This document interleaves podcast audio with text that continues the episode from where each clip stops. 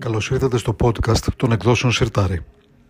Επισκεφτείτε την ιστοσελίδα μας www.sirtari.com για να ενημερωθείτε για τους συγγραφείς και τους τίτλους μας.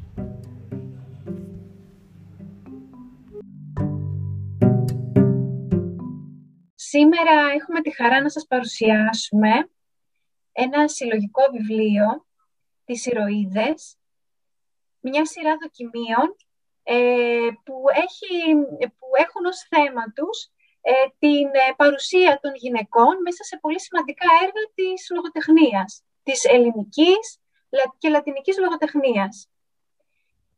Είναι μια σειρά δοκιμίων που επιλέξαμε να γράψουμε ακριβώς γιατί θεωρούμε ότι είναι πολύ σημαντικό να φωτιστούν αυτές οι πρωταγωνίστριες των ε, σημαντικών αυτών έργων, ε, γιατί μέσα από αυτά τα πρόσωπα μπορούμε να φωτίσουμε ολόκληρες εποχές, ιδέες, κόσμους. Και κυρίως μπορούμε να κατανοήσουμε την σημασία που είχε η παρουσία της γυναίκας μέσα σε μια σπουδαία τέχνη όπως είναι η λογοτεχνία. Ε, θα μιλήσουμε με τη σειρά, η συγγραφής, ο καθένας ε, θα παρουσιάσει πολύ σύντομα την κεντρική ιδέα του κειμένου του. Θα ξεκινήσουμε με την Δήμητρα Αναστασιάδου, η οποία θα μας μιλήσει για την αρχαία τραγωδία και τις αιώνιες ηρωίδες του αρχαίου ελληνικού θεάτρου. Ωραία. Σας ευχαριστώ πολύ για την πρόσκληση. Καταρχάς, θα ήθελα να ευχαριστήσω ιδιαίτερος την Άννα που εμπνεύστηκε όλο αυτό ε, μέσα από μια σειρά ομιλιών που κάναμε στην Αθήνα και είναι το αποτέλεσμα το βιβλίο αυτό και την ευχαριστώ πάρα πολύ. Όπως επίσης ευχαριστώ και τις εκδόσεις Σιρτάρη για την εξαιρετική συνεργασία που είχαμε και μας την υποστηρίξη την οποία α, δεχτήκαμε. Ε, στον τόμο αυτό συμμετέχω με ένα κείμενό μου ε, πάνω στο γυναικείο λόγο με έμφαση στην τραγωδία. Ε, οι γυναίκες, ο γυναικείος λόγος, όπως ε, γνωρίζουμε όλοι, με ένα παράξενο τρόπο τα τελευταία χρόνια ε, είναι διαχρονικά πολύ μπροστά έχει βγει, είναι επίκαιρος δηλαδή, θέλω να πω, όλη αυτή η συζήτηση για το γυναικείο λόγο.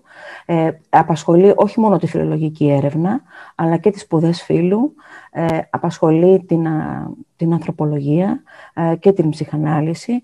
Και βλέπουμε ότι από διαφορετικές, ε, διαφορετικά αντικείμενα διαβάζουν ξανά ε, τις τραγικές ε, φιγούρες στην αρχαία τραγωδία με ένα πολύ ισχυρό τρόπο και με πολυεπίπεδα μηνύματα και σημασίες. Είναι πολύ επικοδομητικός δηλαδή αυτός ο διάλογος ο οποίος έχει αρχίσει. στο κείμενό μου έχω εντοπίσει ιδιαίτερα ασχολούμαι με τα ζητήματα της πώς εμφανίζεται η τραγική ηρωίδα μέσα στην ε, τραγωδία, όχι θεατρολογικά, αλλά κυρίως ε, από άποψη σημασιών. Η... Βλέπουμε για παράδειγμα ότι στην τραγωδία ο γυναικείος λόγος είναι ένας λόγος ε, ανατροπής. Ε, οι γυναίκες έχουν έρθει και αναθεωρούν το δίκαιο, τα δίκαια. Ποιο είναι το δίκαιο της πόλης και του οίκου; με, και με, τις, με τη συμμετοχή τους. Στην ουσία ε, ανατρέπουν αυτή την παγιωμένη λογική που υπάρχει ότι οι γυναίκες ε, μέσα στην πόλη ε, είναι απλώς ε, ότι δεν συμμετέχουν και ότι δεν έχουν μια, ένα κεντρικό ρόλο. Βλέπουμε ότι μέσα στην τραγωδία έχουν ένα πολύ δραστηριό ρόλο, ομιλούν, ανατρέπουν και συγκρούονται. Συγκρούονται κυρίως με τον τύρανο, θέλοντας να και κτυπούν ας πούμε, με, με ένα τέτοιο τρόπο έντονο την, την τάξη. Με πρώτο μας παράδειγμα είναι η Ατιγόνη, η οποία δείχνει στο Γκρέοντα τι μπορεί να πάθει όποιος μόνος φρονεί ε, και παράγει το λόγο του αποκλεισμένου, το λόγο του ανθρώπου ο οποίος είναι στην ουσία ε, κλεισμένος σε μια φυλακή. Είναι ο λόγος που είναι αντί ε, αντίστασης, ο λόγος αντίστασης. Έτσι τουλάχιστον έχει διαβαστεί και από όλη την φιλοσοφία. Ε, η Αντιγόνη, η οποία είναι μια νύμφη θανάτου και η οποία δεν είναι μια ρομαντική φιγούρα. Ε, αυτή είναι μια θέση την οποία υιοθετώ. Δεν είναι ένας ρομαντικός έρωτας, ο έρωτας ο οποίος έχει αντιθέτως. Είναι ένας έρωτας για την, ε, και επιθυμία για την ελευθερία και για μια καινούρια τάξη πραγμάτων. Ε, αντιστοίχως και η, η, η ΕΚΑΒΗ, αν θέλουμε να μιλήσουμε έτσι λίγο ευρύτερα για τις γυναίκες, είναι μια γυναίκα η οποία εκείνη ε, αντιστέκεται στους Έλληνες λέγοντάς τους ότι εσείς ήσασταν οι βάρβαροι, στην, στην, οι Έλληνες ήταν οι βάρβαροι στον Τροϊκό Πόλεμο. Ε, η Ελένη δεν πήγε ποτέ ε, στην Τρία, το Ευρυπίδη, και η Ιφηγένεια ήταν το πρώτο πρόσωπο το οποίο έπεσε στον Τροϊκό Πόλεμο ε, ηρωικά. Βλέπουμε λοιπόν ότι αυτός ο ανάποδος κόσμος στην τραγωδία σημαίνει πολύ σημαντικά ε, πράγματα ε, για τον κόσμο και για τις ερμηνείες ε, και στο χρόνο. τέλος, η ανάγνωσή μου πάνω στη μύδια δείχνει ότι ο λόγος αυτό για τον, για τον άπατρη, για τον διωγμένο, τον άπολη βάρβαρο άλλο, ε, τι, ε, πώς μπορεί να σταθεί απέναντι στα ζητήματα ε, και ο Ευρυπίδης είναι συγκλονιστικός αυτό, δείχνοντας ότι τελικά ο γυναικείος λόγος είναι ένας λόγος ο οποίος έρχεται, έτσι μας είπε ο Ευρυπίδης, τότε που έγραψε τη Μύδια, ότι έρχεται τιμή στο γυναικών των γένος, έρχεται τιμή στο γυναικών το γένος και ότι είναι ένας πρόωρος φεμινιστικός λόγος που με έναν τρόπο πολύ ε, δραστικό, φέρει μπροστά ε, τις, ε, τους ανθρώπους οι οποίοι έχουν ε, αποκλειστεί και πάλι είναι εκτός παραγμάτων. Άρα, ο γυναικείος λόγος είναι ένας λόγος ε, διαχρονικός, μιλάει για τον έρωτα και το θάνατο χωρίς με ερωτική επιθυμία για την ελευθερία και είναι πάντα επίκαιρος και πάντα εδώ. Σας ευχαριστώ πάρα πολύ. Αυτά ήταν η κεντρική ιδέα της δικιάς μου δουλειάς. Ε, δίνω το λόγο πάλι στην ε, Άννα τη Γρήβα και την ευχαριστώ πολύ για όλα. Ε, εγώ σε ευχαριστώ πολύ, Δήμητρα. Ε, πραγματικά αυτό που ανέφερες, ότι δηλαδή έχουμε μια παγιωμένη εικόνα για την ε, γυναίκα στην αρχαιότητα, η οποία είναι ε, παραγωνισμένη, περιορισμένη. Είναι κάτι το οποίο μέσα από τα κείμενα και ειδικά μέσα από την τραγωδία, όπως είπες, φαίνεται να ανατρέπεται. Ε, και έτσι ε, παίρνω την αφορμή ε, να μιλήσω κι εγώ για το δικό μου κείμενο, το οποίο αφορά το σαπφικό σπάραγμα 31, ένα πολύ επιδραστικό ποίημα της Σαπφός, ένα ποίημα το οποίο πραγματικά σημάδεψε την ιστορία της παγκόσμιας λογοτεχνίας. Διότι από ε, την ε, αρχαιότητα ε, μέχρι και την αναγέννηση, αλλά μέχρι και τις μέρες μας υπάρχουν αμέτρητα ποίηματα που συνομιλούν με αυτό το σπάραγμα της Σαπφός. σε αυτό το σπάραγμα υπάρχουν τρία πρόσωπα. Υπάρχει η ποιήτρια, η οποία ε, βλέπει μπροστά της μία γυναίκα ε, την οποία θαυμάζει, η οποία φαίνεται να είναι ξεχωριστή και η οποία ε, έχοντας μπροστά της έναν άλλο άντρα, κάνει αυτόν τον άντρα να μοιάζει ίσως με Θεό. Ξεκινάει λοιπόν το ποίημα με έναν τρόπο ε, πολύ ε, μαγικό. Υπάρχει μια ιδιαίτερη γυναικεία παρουσία, ε, η οποία πραγματικά ε, επιδρά με συγκλονιστικό τρόπο πρώτα στον άντρα, γιατί τον κάνει να φαίνεται ίσως με Θεό, ε, και έπειτα στη συνέχεια του πείματος ε, δρά συγκλονιστικά και στην ίδια την ε, ποιητική φωνή. Αφού βλέπουμε στη συνέχεια του ποίηματος, σε πάρα πολλούς στίχους, παρόλο που δεν είναι ολοκληρωμένο μέχρι το τέλος το ποίημα, ε, να παρουσιάζεται η αντίδραση του σώματος της ποιητικής αυτής φωνής, της ποιήτριας, μπροστά στη θέαση του άντρα και της γυναίκας. είναι ένα ποίημα που εγώ θα ήθελα να σας το διαβάσω σε μετάφραση και μετά να σας πω λίγα πράγματα γι' αυτό. Μου φαίνεται ίσως με θεούς πως είναι ο άντρας εκείνος που κάθεται απέναντί σου και όταν γλυκά μιλάς κοντά του, σε ακούει. Και όταν θελκτικά γελάσεις, μέσα στα στήθη μου η καρδιά ταράσεται. Γιατί όταν σε δω για λίγο, κόβεται η φωνή αμέσως αλλά και η γλώσσα μου τσακίζει και αμέσως το κορμί μου φωτιά το διαπερνά. Τα μάτια μου δεν βλέπουν, βουίζουν τα αυτιά μου. Υδρότας κρύος με λούζει και όλοι τρέμω και γίνομαι πιο πράσινη από το χόρτο και φαίνομαι πως λίγο θέλω ακόμη και θα πεθάνω. Αλλά όλα πρέπει να τα αντέξω αφού το πείμα λοιπόν δεν ολοκληρώνεται. Παρατηρούμε όμως όλη την αντίδραση του σώματος της ποιήτριας η γλώσσα της, η φωνή της, το κορμί της που γεμίζει με φωτιά, τα μάτια της που χάνουν το φως, τα αυτιά της που βουίζουν, ε, μια συγκλονιστική ανταπόκριση ε, στην ε, παρουσία της γυναίκας. Μέσα στο κείμενό μου, λοιπόν, εγώ προσπαθώ μελετώντας στίχο προς στίχο όλες τις γλωσσικές επιλογές να ανακαλύψω ποια είναι η ταυτότητα αυτής της ενηγματικής γυναίκας. Γιατί ένας από τους λόγους, νομίζω, που αυτό το πείμα επέδρασε τόσο έντονα στους μεταγενέστερους είναι αυτή η ενηγματική φύση ε, της γυναίκας που προκαλεί όλα αυτά.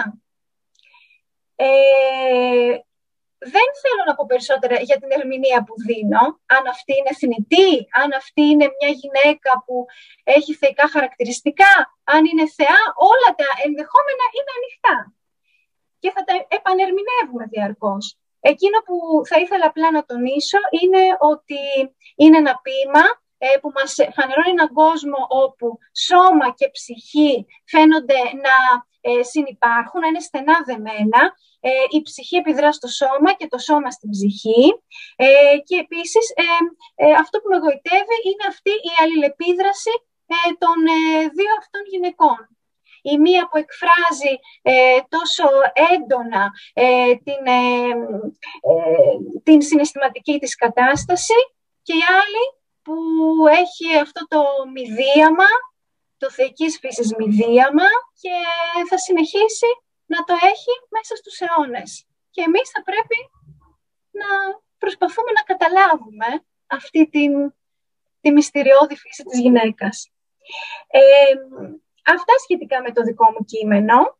Ε, τώρα θα περάσουμε ε, σε μια άλλη ηρωίδα που υπήρξε ε, και ιστορικό πρόσωπο, στην μαθηματικό φιλόσοφο και αστρονόμο Υπατία, έτσι όπως ε, την αντικρίζουμε μέσα από τις επιστολές του μαθητή της του Συνέσιου, θα μας πει ο Μάρκος Δανδρινός περισσότερο γι' αυτό.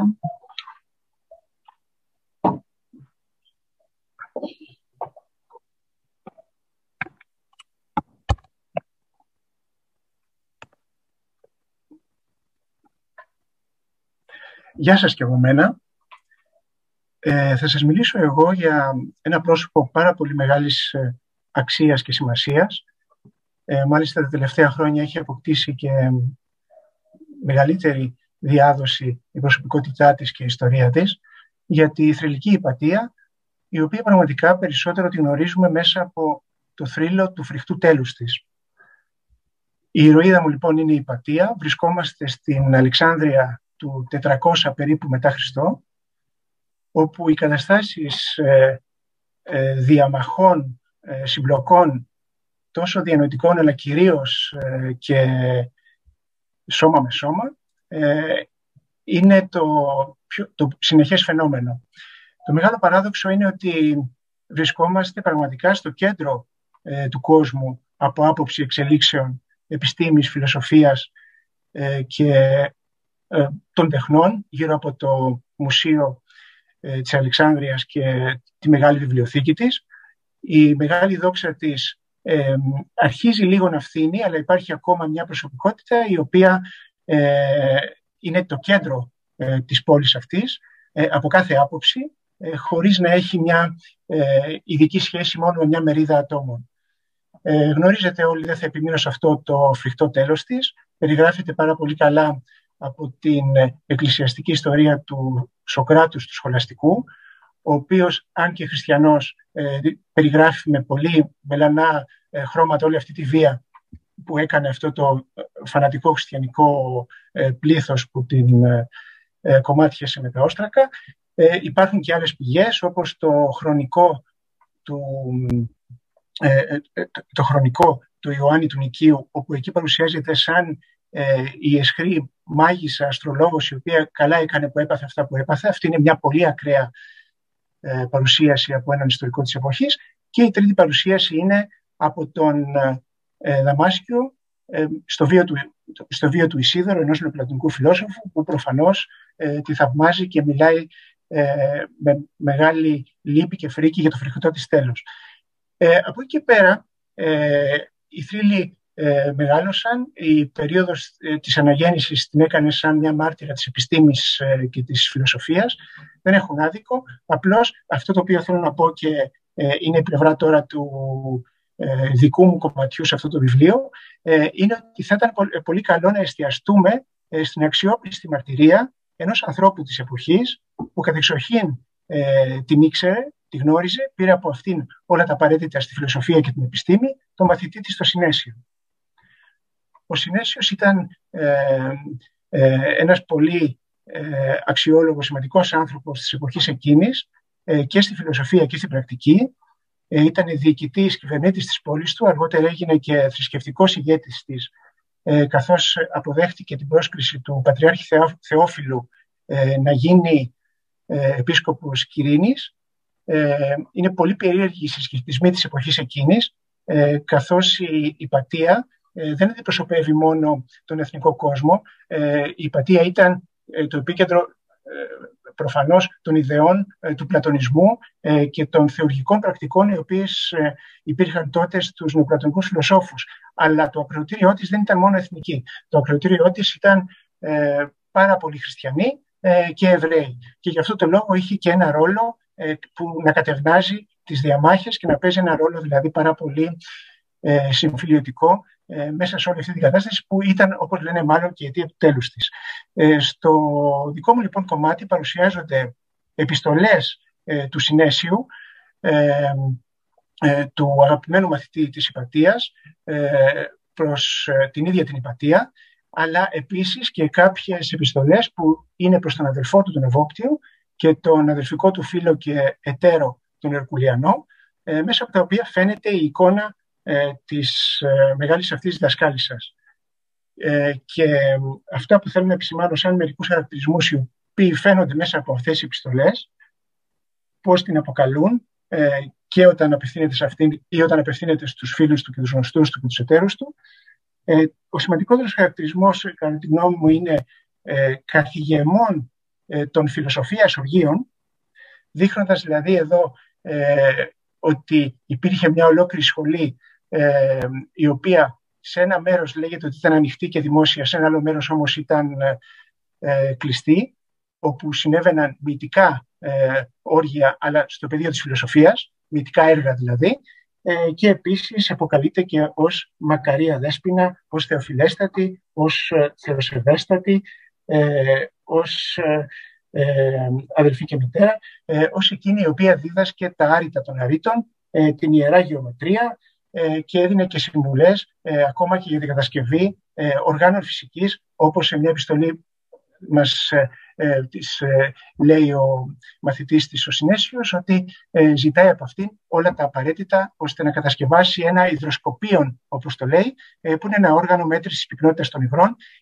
Φαίνεται λοιπόν από όλες αυτές οι επιστολές όλες οι ιδιότητες της υπατίας που είναι φιλόσοφος, μαθηματικός, αστρονόμος, κατασκευαστής οργάνων όπως ο Αστρολάβος, όπως φαίνεται σε μια άλλη επιστολή του. Ε, και επίσης συζητάμε μαζί της ακόμα και για θέματα ύφους και λογοτεχνίας. Ε, δεν θέλω να επεκταθώ περισσότερο. Οι επιστολές ε, αυτές μαζί με το σχολιασμό τους βρίσκονται στο βιβλίο. Θα κλείσω ε, με μία επιστολή ε, που δίνει προς την υπατία για να δείτε το ύφος του και ε, να δείτε έτσι και την σχέση η οποία υπάρχει ανάμεσά του.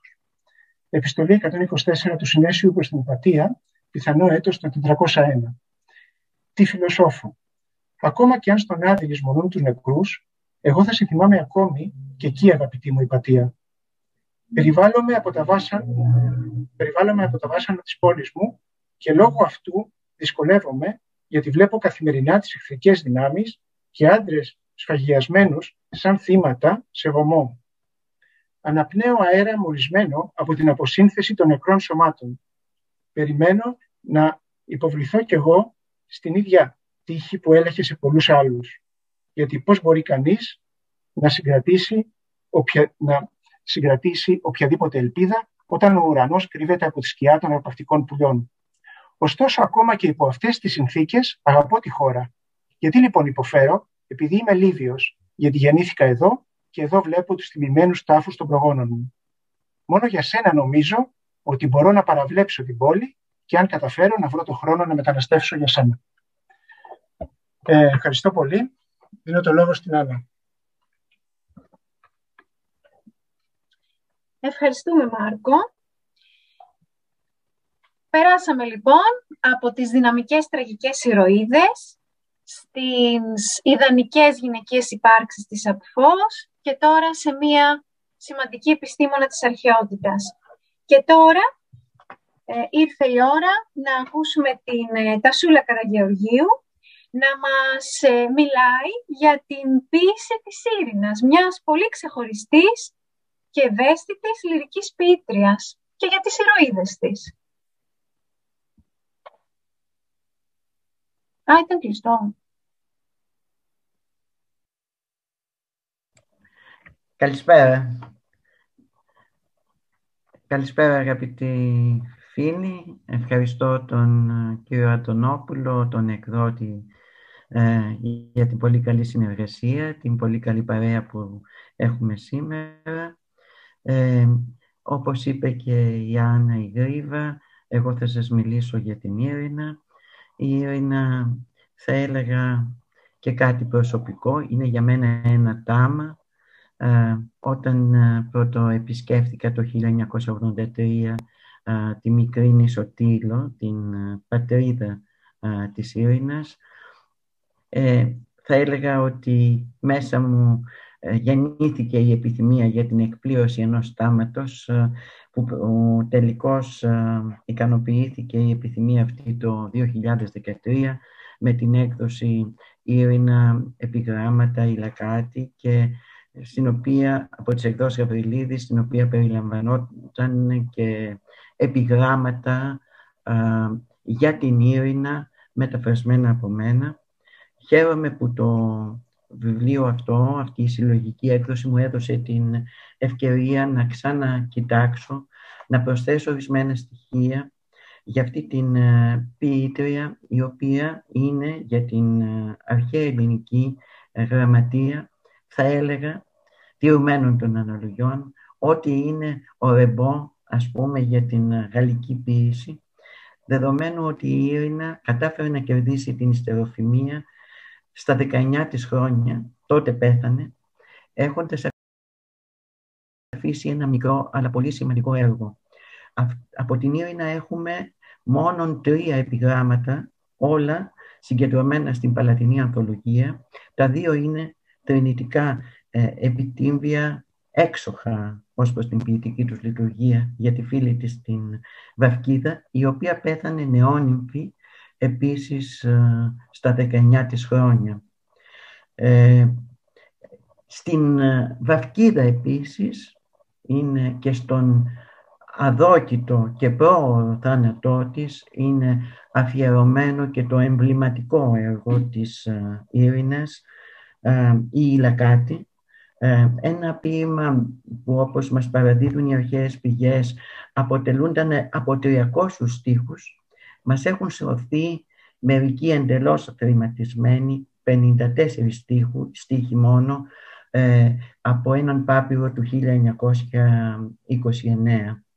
Ε, θα ήθελα να σας ε, διαβάσω ε, στην, σε δική μου αναπεστική μετάφραση όπως ταιριάζει στο θρηνητικό χαρακτήρα ε, του, της Ιλακάτης να σας διαβάσω ε, στίχους από την Ιλακάτη της, της Ειρήνας για να διαπιστώσετε κι εσείς μαζί μου πώς αυτή η μικρή ποιήτρια της Τίλου τελικώς κατορθώνει και φέρνει ένα νέο ρίγος θα έλεγα στην ε, ποιητική ε, δημιουργία και τελικά ε, πετυχαίνει ήδη για την ύστερη αρχαιότητα να γίνει η, μια ποιήτρια θρύλος, ε, την οποία αναφέρονται οι επιγραμματοποιοί, σαν να είναι, αυτός είναι και ο τίτλος του κειμένου μου, μια μικρή περσεφόνη της ποίησης που πρόωρα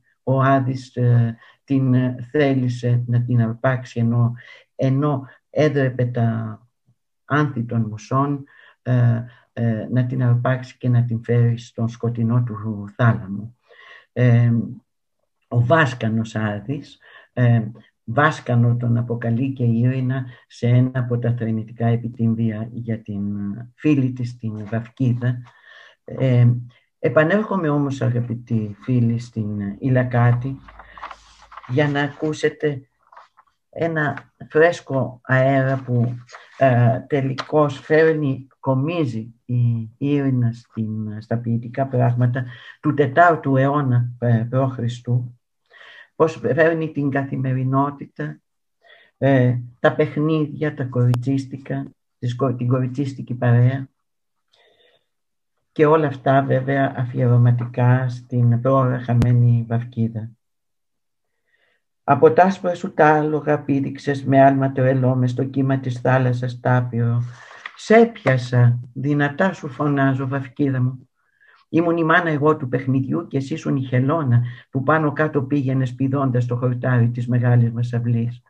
Για όλα αυτά καημένη μου βαφκίδα, βαριά στενάζω και θρυνώ, γιατί μες στην καρδιά τα χνάρια τους ζεστά βρίσκονται ακόμα. Όμως εκείνα που μας έδιναν χαρά, όλα έχουν γίνει στάχτη. Κοριτσάκια μικρά σαν τις νύφες ντυμένα, στους θαλάμους μας παίζαμε ψένιαστα, τις κερένιας μας κούκλες κρατώντας. Α, τι φόβο μικρές όταν είμαστε, η μορμό μας γεννούσε, περπατούσε στα τέσσερα, είχε αυτιά στο κεφάλι μεγάλα και συνέχεια τη μια τρομερή με την άλλη της άλλαζε όψη. Α, μας σε κλείνει, ανδρός μόλις βρέθηκες, τα λησμόνησες όλα που άκουγες τότε, παιδάκι μικρό, κουρνιασμένο στον κόρφο της μάνας του. Α, βαφκίδα καλή μου, τη λύθη η θεά Αφροδίτη κρυφά στην καρδιά σου είχε βάλει.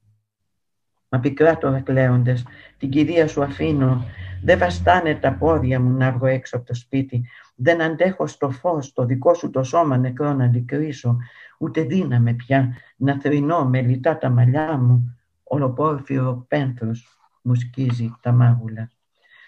Βλέπουμε, ε, αγαπητοί φίλοι, πώς ε, μπαίνει η καθημερινότητα και όσο και αν την ε, θεώρησαν με κάποια υπερβολή ε, εισάξια της ε, Σαπφός, οι ποιητές της ύστερης αρχαιότητας, δεν μπορούμε παρά να παραδεχθούμε ότι είναι μια καινοτομία αυτή η εισβολή του καθημερινού κοριτσίστικου κόσμου από μια μικρή υφάντρα. Και σε αυτό θα ήθελα να σταθούμε αγαπητοί φίλοι για να σας ε, πω ότι η Λακάτη, ο τίτλος, φανερώνει και την ενασχόληση με αυτή την κοριτσίστικη, θα λέγαμε, ε, δουλειά με τη ρόκα ε, της Ειρήνας και ένα αρχαίο επίγραμμα μας πληροφορεί ότι η μητέρα της δεν την άφηνε να γράφει τραγούδια, αλλά είναι η πρώτη ποιήτρια η οποία παραβιάζει ε, μία απαγόρευση, μητρική εν πολλής, για να χαρίσει αυτούς τους πολύ αυθεντικούς και τους πολύ έτσι, ζωντανούς ε, στίχους που επηρέασαν καταλητικά και τους ε, μεταγενέστερους ποιητές και που δημιούργησαν αυτό τον ε, θρύλο της Ήρηνας. Ε, ε, θα έλεγα, αγαπητοί φίλοι, να σας πω ότι η Ήρυνα αναγνωρίστηκε ως κορυφαία εκπρόσωπος της χαμηλόφωνης ποίησης ήδη από την αρχαιότητα και ένας ποιητής όπως της ύστερης αρχαιότητας, ο, τον δεύτερο αιώνα π.Χ., ο Αντίπατος, αφιέρωσε σε αυτήν ένα πρώιμο ποίημα ποιητικής, στο οποίο στο πρόσωπο της Ήρηνας εξέρει την ε, χαμηλόφωνη ποίηση. Το διαβάζω σε μετάφρασή μου. Και με αυτό θα κλείσω αγαπητοί φίλοι. Λιγοστή είναι η στίχη της Ήρηνας και λιτά τα τραγούδια της. Όμως το έργο αυτό το μικρό, Τον μουσών έχει πάρει τη χάρη, των θνητών την εφήμερη μνήμη αγνοεί και η σκιά των τερίγων της μέλενας νύχτας δεν το σκεπάζει.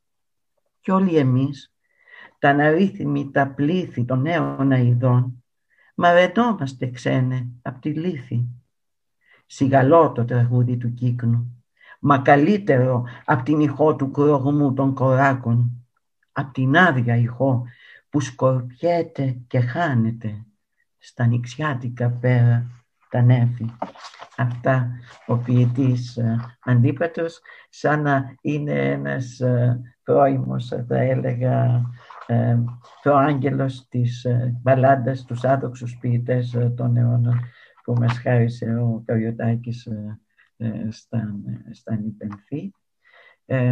και με αυτά αγαπητοί φίλοι, με αυτούς τους πολύ ωραίους στίχους της Ήρηνας και για την Ήρυνα ολοκληρώνω αυτή την παρέμβασή μου. Σας εύχομαι να είστε καλά, καλή σαρακοστή και να ανταμώσουμε και όχι μόνο σαν σκιές του διαδικτύου. Και ευχαριστώ και πολύ και την Άννα για την ε, συνεργασία και για το συντονισμό της εκδήλωσης.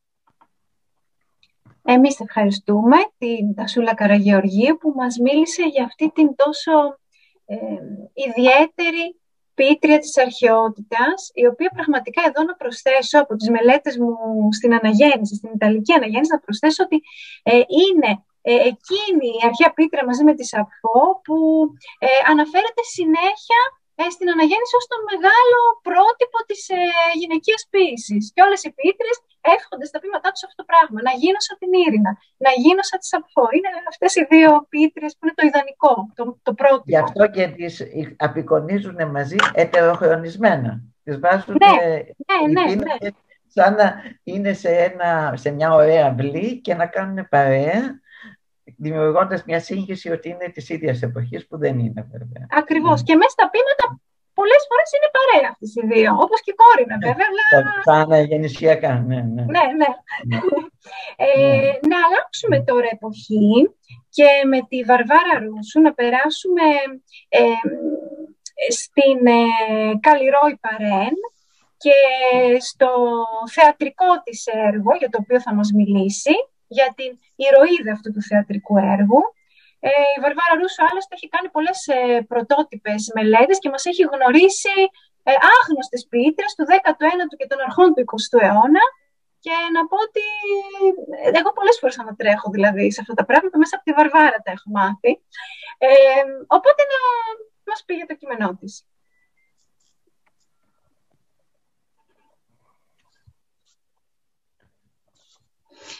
Καλησπέρα και από μένα. Ε, χαίρομαι πάρα πολύ ε, για αυτό που είπε η Άννα και την ευχαριστώ πάρα πολύ βέβαια, προσπάθεια. Ε, ευχαριστώ τις εκδόσεις Σιρτάρη που καινούργιες εκδόσεις αγκάλιασαν αυτό το εγχείρημα. Χαίρομαι πάρα πολύ που, με αυτό που υπόθηκε ότι η Άννα ανατρέχει στις ποιήτριες του 19ου αιώνα άγνωστες σήμερα. Ε, εύχομαι και ελπίζω να ε, τις μάθουμε όλοι, τους αξίζει πραγματικά. Ε, πράγματι μεταφερόμαστε στο, στα τέλη του 19ου αιώνα και στις αρχές του 20ου ε, στην Αθήνα της εποχής, στην Αθήνα της Καλλιρόης Παρέν και στην Κωνσταντινούπολη όπου η Καλλιρόη Παρέν τοποθετεί τη νέα γυναίκα το θεατρικό της έργο. Ε, θα κάνω μια παρένθεση για να συνδεθώ με αυτό που είπε η κυρία Καραγεωργίου και να συνδέσω τον 19ο αιώνα ε, με, την, με τις δύο αυτές αρχαίες πίτριες. Προσπαθώντας η Καλλιρόη Παρέν στην εφημερίδα της, στη γνωστή εφημερίδα των κυριών, να ε, δημιουργήσει ε, το, το πάνθεον, θα λέγαμε, ε, των γυναικών δημιουργών και ποιητριών, αφιερώνει, κάνει αφιέρωμα σε ένα τεύχος της εφημερίδας των κυριών και στην Ήρυνα και στη Σαπφό φυσικά, ε, και σε άλλες ποιήτριες ε, ε, ή δημιουργούς γυναίκες, προχωράει δηλαδή από την αρχαιότητα για να, για να τις συνδέσει με τον 19ο αιώνα. Ε, στην, στην ελληνική κοινωνία του τέλους του 19ου αιώνα, ε, φυσικά ο θεσμός, ο κυρίαρχος θεσμός είναι η πατριαρχική οικογένεια ε, και ο πατέρας είναι εκείνος ο οποίος αντλεί τη, την ισχύ του και το κύρος του από την οικονομική του ανεξαρτησία. Δεν είναι, δεδομένες, ούτε, δεν είναι δεδομένα ούτε η γυναική εκπαίδευση, ε, ούτε η γυναική εργασία, είναι κατοχυρωμένη, ε, και έρχεται η Καλλιρόη Παρέν από το 1887 με την εφημερίδα των κυριών ε, να ε, παλέψει πραγματικά και να προβάλλει τις γυναικείες διεκδικήσεις αυτές για δευτεροβάθμια εκπαίδευση, για επαγγελματική εκπαίδευση, για τριτοβάθμια εκπαίδευση των γυναικών, για γυναικεία εργασία. μέσα σε αυτό το πλαίσιο λοιπόν η Παρέν γράφει σε συνέχεια στην εφημερίδα της τη χειραφετημένη. Η χειραφετημένη είναι ένα μυθιστόρημα το οποίο έχει εκδοθεί ε, και μάλιστα με το εξαιρετικό επίμετρο της Αγγέλικας Ψαρά. Αργότερα, αυτό το γράφει από το 1899 μέχρι το 1900 στην εφημερίδα των κυριών, το δημοσιεύει σε συνέχειες, κατά το πρότυπο των περιοδικών της εποχής ε, και κατόπιν το εκδίδει αυτόνομα. Αποφασίζει όμως λίγα χρόνια μετά ε, να μετατρέψει αυτή τη χειραφετημένη ε, σε θεατρικό έργο. Και της δίνει τον τίτλο «Νέα γυναίκα». Ε, νομίζω ότι όλοι λίγος πολύ έχουμε ακούσει αυτό το τραγούδι «Εγώ είμαι η νέα γυναίκα». Έτσι. Ε, είναι αυτή η νέα γυναίκα λοιπόν και της Καλλιρόης Παρέν. Μία γυναίκα η οποία έχει τα χαρακτηριστικά ε, της γυναίκας του 20ου αιώνα, δηλαδή εργάζεται, είναι ελεύθερη, είναι ισότιμη με τον άντρα, έχει αυτοπεποίθηση και τέλος πάντων χαρακτηρίζεται από όλα εκείνα τα στοιχεία τα οποία αποτελούν διεκδικήσεις της παρέν μέσα στο έντυπό της στην εφημερίδα των κυριών. Επιλέγει αυτόν τον τίτλο διότι ο όρος νέα γυναίκα, αγγλόφερτος, ε, πρώτη φορά γύρω στα 1894 τοποθετούμε την αρχή του στην Αγγλία, έρχεται νωρίς και στην Ελλάδα και εξελινίζεται μάλιστα ως νέα γυνή. Έτσι τον παρουσιάζει και ο Βλάσης Γαβριλίδης, έτσι τον παρουσιάζει κυρίως και η Καλλιρόη Παρέν. Και βέβαια έχει όλα αυτά τα καινούργια χαρακτηριστικά τα οποία ανέφερα πριν. Μπορεί να σκεφτόμαστε ότι αυτή η νέα γυναίκα είναι μια επαναστάτρια, ότι ανατρέπει τα πάντα. Αν το δούμε με την οπτική του 21ου αιώνα, φυσικά δεν είναι έτσι αλλά ακόμα και την, με την οπτική του 1907, διότι αυτό το θεατρικό, το τετράπρακτο θεατρικό έργο Νέα Γυναίκα ανεβαίνει το 1907 και η νέα γυναίκα, η πρωταγωνίστρια είναι η Μαρίκα Κοτοπούλη, όταν παίζεται το έργο και κάνει βέβαια τον αναμενόμενο θόρυβο. Ε, γράφουν δηλαδή για αυτό το έργο και ο Παλαμάς και ο Ξενόπουλος και άλλοι. Δεν είναι τόσο επαναστάτρια στην κοινωνία, την ελληνική κοινωνία της εποχής, η έννοια έθνους, οι έννοιες εθνική ταυτότητα, ε, η μεγάλη ιδέα βρίσκονται στο προσκήνιο όλα αυτά. Ε, επίσης, είναι σημαντική, πολύ σημαντική σε αυτή την περίοδο όλοι, στα τέλη του 19ου αιώνα μέχρι και τις αρχές του 20ου, όπου τα εθνικά οράματα είναι ζωντανά και πυροδοτούν συζητήσεις και πυροδοτούν ακόμα και, και πολέμους. Ε, η έννοια της μητρότητας είναι πάρα πάρα πολύ σημαντική. Η μητέρα είναι η παιδαγωγός. Έτσι λοιπόν η νέα γυναίκα την οποία φτιάχνει η Παρέν χαρακτηρίζεται από ελευθερία, είναι μια ηρωίδα η οποία έχει αυτοπεποίθηση, έχει συνείδηση φίλου, είναι ζωγράφος στο επάγγελμα, η πρωταγωνίστρια του θεατρικού έργου. Μάλιστα λέγεται ότι το πρότυπο υπήρξε η Σοφία Λασκαρίδου, η ζωγράφος εκείνη και αγαπημένη του Περικλή Γιαννόπουλου, η οποία ε, έφτασε μέχρι το βασιλιά για να ζητήσει ε, να, τη φίτησή της, να διεκδικήσει τη φίτηση γυναικών στην ε, Σχολή Καλών Τεχνών, στο Σχολείο Τεχνών όπως λέγονταν τότε. Αυτή λοιπόν η γεμάτη αυτοπεποίθηση και θάρρος ε, γυναίκα τελικά δεν είναι τόσο μεγάλη επαναστάτρια. Μπορεί να εγκαταλείπει τον άντρα της όταν την απατά, να μην δέχεται δηλαδή την εξαπάτηση ενός ε, άντρα, του συζύγου της, αλλά υποχωρεί και γίνεται μια γυναίκα πολύ τυπική της εποχής μπροστά στο μητρικό χρέος και, στο, και θυσιάζει τον εαυτό της για, το μητρικό, για να εκτελέσει το μητρικό της καθήκον και το εθνικό της χρέος παράλληλα. Ε, ωστόσο, σημασία έχει ότι πολύ πιθανό η Παρέν μέσα από αυτό το πρότυπο της γυναίκας προβάλλει και τον ίδιο της τον εαυτό. Χαρακτηρίζουμε πάντοτε και μιλάμε για την Καλλιρόη Παρέν λέγοντας ότι ήταν η, α, εκείνη η οποία προπαγάνδισε μια ήπια χειραφεσία, ήπια χειραφέτηση των γυναικών. Ναι, όντως έτσι έγινε. Όμως ε, μέτρησε πάρα πολύ η Παρέν ε, τα δεδομένα της ελληνικής κοινωνίας της εποχής εκείνης. Δεν μπορούσε να κάνει βήματα τα ίδια βήματα που έκανε, ας το πούμε, η Κλάρα Τσέτκιν, η σοσιαλίστρια ή οι σουφραζέτες ε, με, τα, με τις διαδηλώσεις τους. Ήταν αδύνατον η ελληνική κοινωνία να δεχτεί κάτι τέτοιο. Εξάλλου η κίνηση της Παρέν στην ε, αστική τάξη ε, την περιόριζε αρκετά. Έτσι λοιπόν μπορεί η νέα γυναίκα της Καλλιρόης Παρέν αυτό το θεατρικό έργο σήμερα να μας φαίνεται μάλλον και λίγο συντηρητικό θα έλεγε κανείς, ε, μπορεί και στην εποχή εκείνη να είπαν τελικά «Μα αυτή είναι η νέα γυναίκα». Εμείς περιμέναμε μία η οποία θα τα τεινάξει όλα στον αέρα και θα είναι η μεγάλη επαναστάτρια.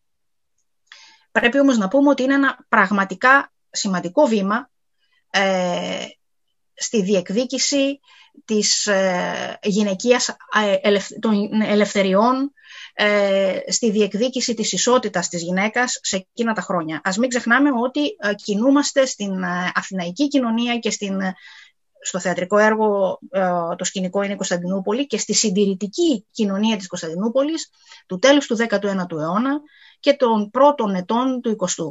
Επομένως, καλώς νομίζω έπραξε η Παρέν και πρόβαλε με πολύ προσοχή αυτό το γυναικείο πρότυπο για εκείνη την εποχή.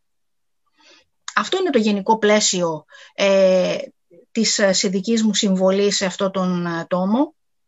Ε, θέλω να κλείσω εδώ λέγοντας ακόμα μία φορά ότι χαίρομαι πάρα πολύ.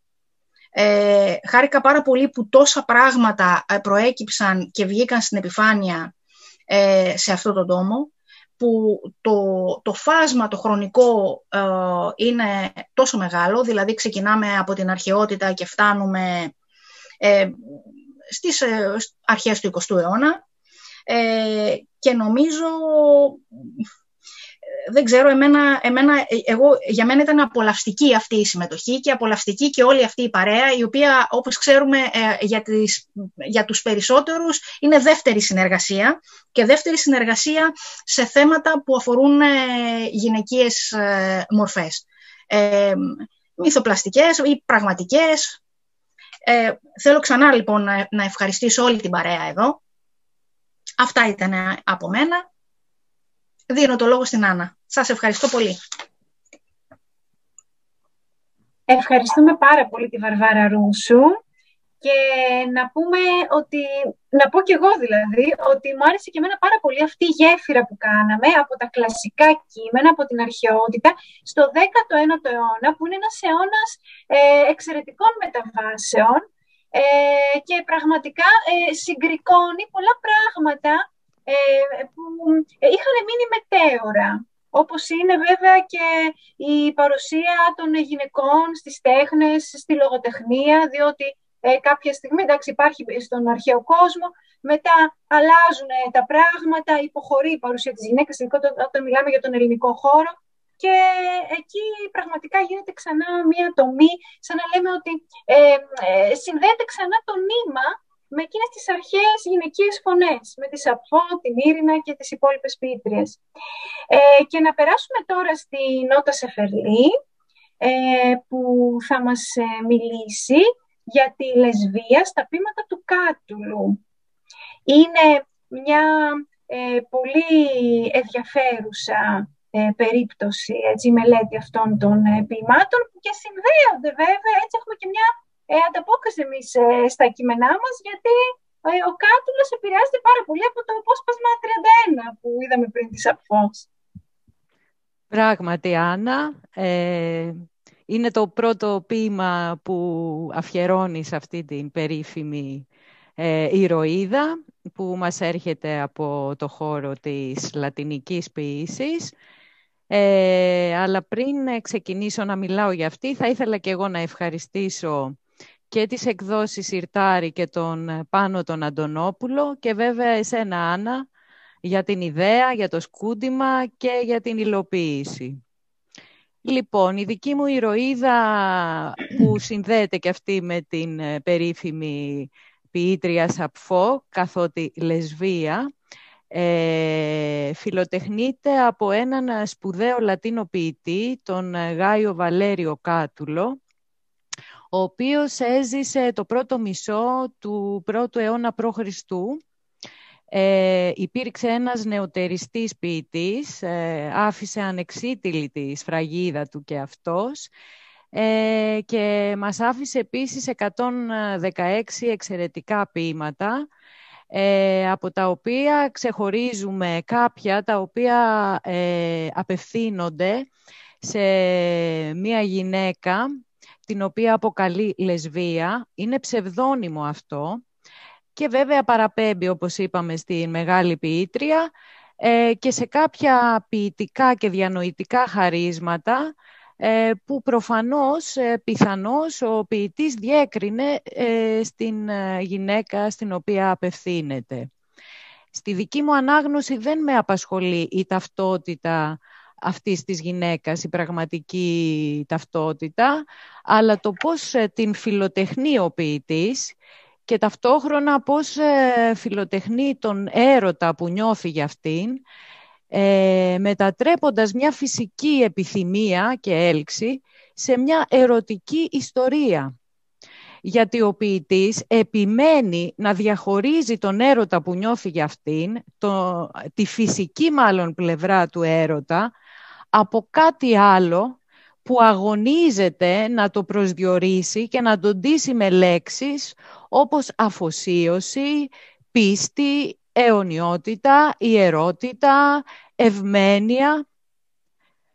Ε, ποιότητες που η ηρωίδα δεν φαίνεται να αντιλαμβάνεται. Εκείνη έχει κάπως διαφορετική αντίληψη για τον έρωτα. Ε, μάλιστα σε ένα ποίημα, στο ποίημα 109, Εκείνη υπόσχεται έναν ευχάριστο, έναν ειδονικό έρωτα που παρατείνεται όσο κρατάει το αίσθημα της ευχαρίστησης. Εκείνος όμως εύχεται έναν αιώνιο ιερό δεσμό. Εκείνη μοιάζει να εκφράζει μια κοινή αντίληψη για τον έρωτα, κοινή αντίληψη για τα δεδομένα τα τότε της εποχής τους. Δηλαδή ένα φυσικό πάθος, μια έλξη ε, που βέβαια απειλείται πάντα από την επέλαση του χρόνου. Ε, εκείνος ε, όμως επιμένει σε αυτές τις ποιότητες. Και μάλιστα, όπως ένας μελετητής ε, μας λέει, που υπήρξε και δικός μου οδηγός σε αυτή την ανάγνωση, ένας από τους οδηγούς, ο Κόπλεϊ, όσο περισσότερο συνειδητοποιεί αυτή τη διάσταση της του έρωτά του, τη μη φυσική και το αδύνατο αυτή να ικανοποιηθεί, τόσο βαθαίνει το ψυχικό του μαρτύριο. Γίνεται πάθος, σταύρωση. Και βέβαια στη δική του περίπτωση ο πόθος κρατεί, διατηρείται. Εκείνο που απειλείται είναι αυτές οι ποιότητες και υποφέρει γι' αυτό. Μας λέει σε ένα ποίημα, στο ποίημα 87, ε, το διαβάζω σε μετάφραση του Λεωνίδα Τρομάρα. «Καμιά δεν αγαπήθηκε στον κόσμο άλλη γυναίκα, όσο η λεσβία μου αγαπήθηκε από μένα. Ποτέ δεσμός δεν βρέθηκε που να έχει τόση πίστη, όσοι έδειξα εγώ στον έρωτα για σένα. Ίσως μας φαίνονται σήμερα υπερβολικά, ίσως και συνηθισμένα αυτά τα λόγια. Σκέφτομαι όμως, αν ο Κάτουλος κυριολεκτεί, αν όντως φιλοτεχνεί μια ηρωίδα που εγκαινιάζει ένα νέο, έναν τύπο ερωμένης άγνωστο για τα τότε δεδομένα.